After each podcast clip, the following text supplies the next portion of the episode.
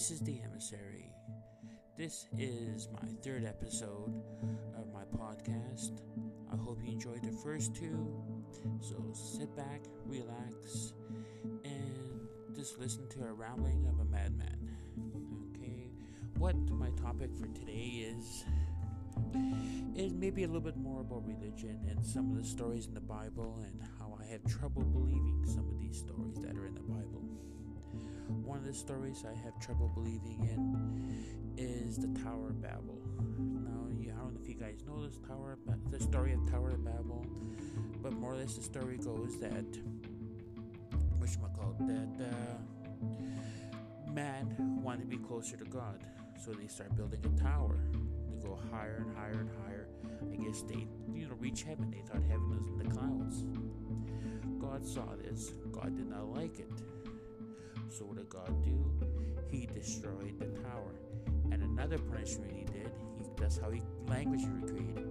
Supposedly he gave everyone a different language so they couldn't understand each other, so they could not get together and work together. Now for me, I think that is really, really wrong, and that's bad. For what causes conflict? Miscommunication. Okay? So if it's conflict, is more miscommunication. It's like someone in Bulgaria said something. A leader in Bulgaria said something bad to the leader of France, say 1,000 years ago, or hundreds of years ago. Now, the language the Bulgarian speaks, I'm not sure what language they speak. For what they say, they want to say hi and how are you. But in their language, when they say it, and guy in France hears that, he might sound like, oh, I want to go fuck your sister. I'm not that's using that as an example, sorry for the language, but more or less, so that guy from France is going to take that personally and they're going to start fighting. So that's how conflict starts. That's miscommunication is the main reason for war. And another main reason for war is religion, how my religion's better than your religion, things like that. Like, look at the Nazis. They tried killing all the Jews. So, religion has its good points, it has its bad points. But going back to the Tower of Babel, so that's what God did. Everyone started speaking a different language, everybody spread out, and that's how we have all these, supposedly have all these languages that we have now, which I think is garbage. Another story in the Bible is Cain and Abel. The story of Cain and Abel is that Adam and Eve, the first two original people on earth, had three sons. Now, these three sons are Cain, Abel, and Seth. Cain and Abel got married. First of all, who did they marry? And where did these ladies come from? And now you get other people saying, like religious philosophers and all that, saying how, well, it does say in the Bible that Adam did have a few daughters.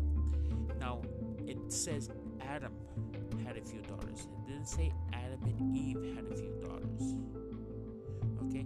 And if you have daughters, wouldn't you say the mother's name? Because the mother is the one that gives birth to them. Wouldn't you say, well, Adam and Eve, or Eve had daughters? Well, it's just Adam. Now, if Adam had these daughters, where'd they come from? Who did Adam have these daughters with? And so, just suppose that Cain and Abel said they had sisters, and you married your sister, you had kids with your sister. Wouldn't there be a genetic mutation after a while? Because you're breeding, more or less. That's why it's against the law. It's not right.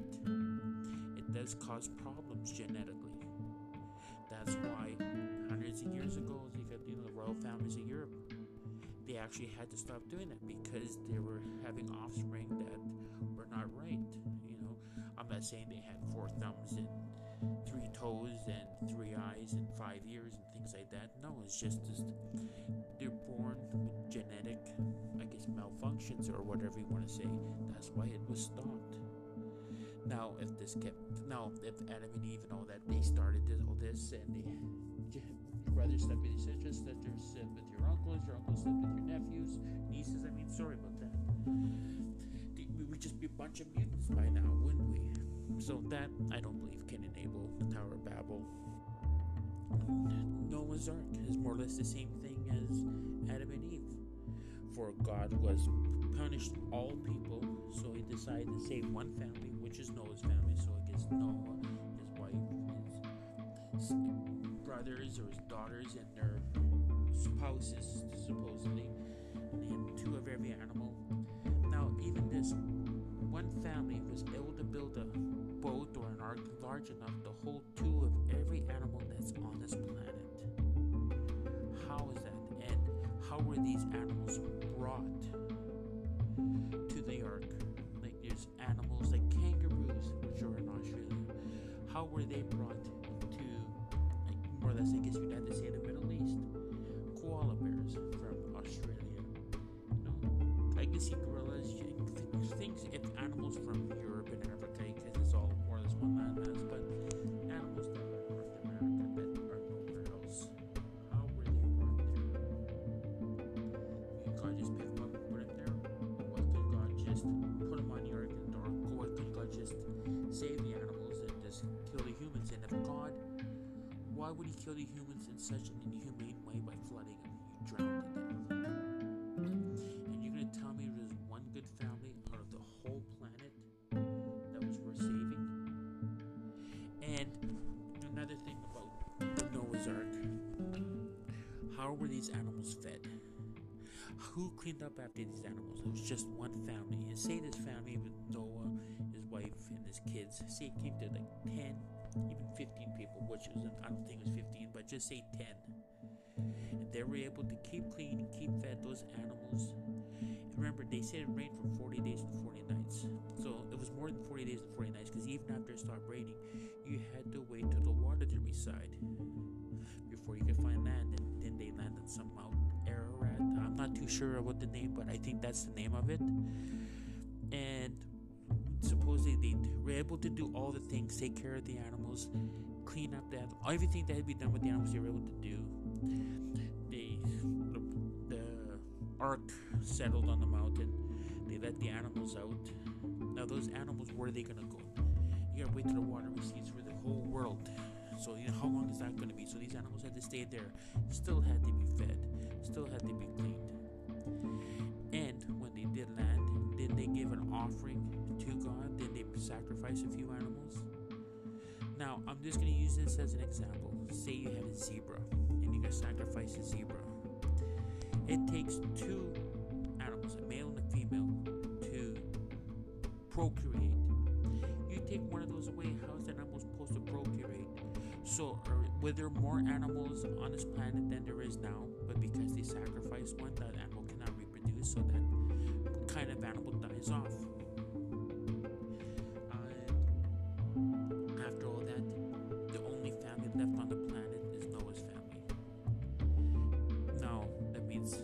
Sister would have to marry, they'd have to reproduce, which is going to cause the same thing that happened before, inbreeding.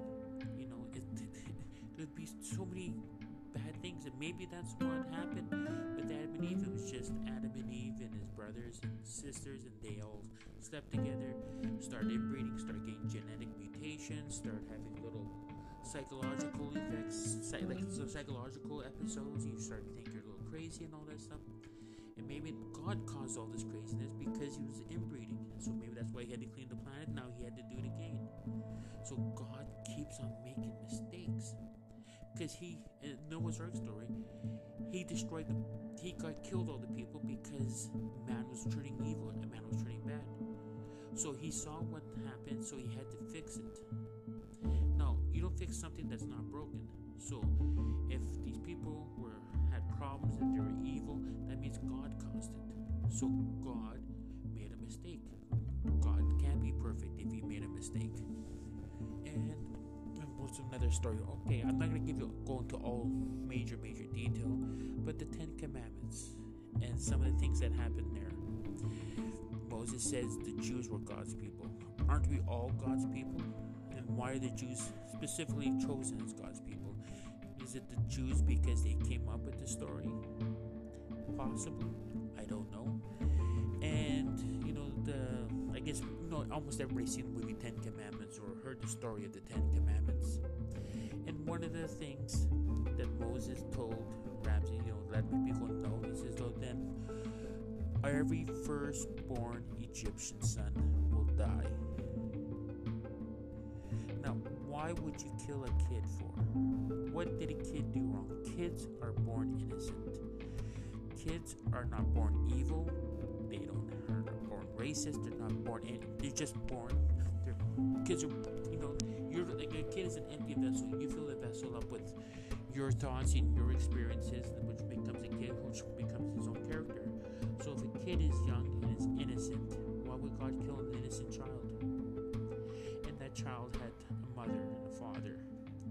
Now it's like, I'm going to give you an example. Donald Trump. Donald Trump is not a good leader. I don't think he's a good person. And so if God decided, was he going to kill every firstborn American son because of Donald Trump? No, because it's just one person. And so in ancient Egypt, so there's a family of clay makers or a family of stone carvers, and their husband and wife, all they do is make a living carving stone or whatever, that they have kids. That family might not believe in what the Pharaoh is doing, but they just happen to be there. And they're living their own lives, minding their own business, not paying attention to what the Pharaoh is doing or whatever is happening in the government at the time. But he's going to be punished because of the leader of his country is doing something that's wrong. That doesn't make sense. It doesn't make sense to me at all. And how are we saying we're building God's image? They say in this universe that there's more stars in the universe than are grains of sand on Earth. Now, if there's more stars in the universe than there's grains of sand on Earth, just imagine all those stars have planets around them. So just think of all the possibilities of life being out there. So if there's a billion stars, and say each star has 4 or 5 planets, so that's 5 billion planets, or whatever. Well, I can't do the math right now, but it's just astronomical amount of planets that there's possibility of life. And you're gonna say if there's only life on this other planet, it'll look like us. I find that impossible because more or less it's been proven that we evolved, evolution. They even say that we might have just been a freak. Dinosaurs and reptiles at the time, they were becoming smaller, their brains were becoming larger, starting to do more things. Supposedly an asteroid came, hit the thing.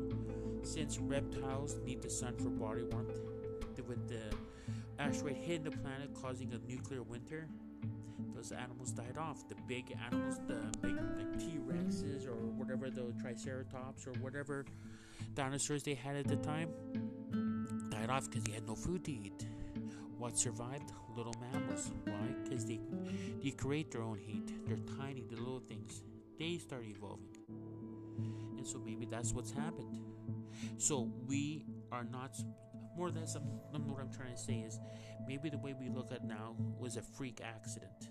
Which, that's bound to happen because if there's upon billions upon billions upon billions upon billions upon billions of planets, not everything's going to work out. You're always going to have these little accidents and things like that. It's like they say, well, they can't be planet on other planets because you can't see life. What's life on another planet? Life on this planet was formed because we have water, we have oxygen. Doesn't mean life cannot be on another planet that doesn't have water or doesn't have oxygen. It might have some kind of acid, and that acid was able to create life, and that life form uses that acid like we use water, or like we use oxygen, or like we use nitrogen, or whatever. Life is they're saying even now in Venus, they found things in Venus clouds. That's one of the things for life that they find on Earth. Now, so it's just religion is not a bad thing. Don't get me wrong. If you live your life according to a book and you live your life good and you do well things to other people, that's great. And if that book helps you, by all means follow that book. But I believe if there is a God, if there is a heaven, and I haven't seen it and I don't believe in it, and if I die and if I lived a good life, when I still go to heaven, because according to the Bible, I wouldn't be going to heaven. They say if you don't believe in me, you should never step into the gates of heaven or whatever they say. Now, I think that's wrong. I really do think that's wrong. Now, I've been rambling on quite a bit about this, and I know I was supposed to write things down so I could have notes, but I didn't do that. I was kind of busy. A day or two ago, looking online, we bought a bar, so we set it up in our basement. We did some stained our cupboards to make it look like an old look, like an old wood look. It looks really nice. Maybe someday I'll show some pictures of my house and see what you guys think about it. But until then, I'll say goodbye. I'll be talking to you in a couple days. Promise you, it'll be a better recording than this one. And every day, like I promise, well, every time I do a podcast, I promise you to be better than the last one. Next one will not be about religion. I'm not sure what it's going to be about, but I will be entertaining, that I promise you, and it'll be done a whole lot better than this one. Like I said, I'm still learning. It's so hard to get used to talking to a microphone. I'm so used to talking to a person face to face or talking to them on the phone, but talking to a microphone is something I guess I'm going to get used to if I want to continue doing these podcasts. So you guys take care of yourselves, and I'll talk to you in a day or two. Bye for now.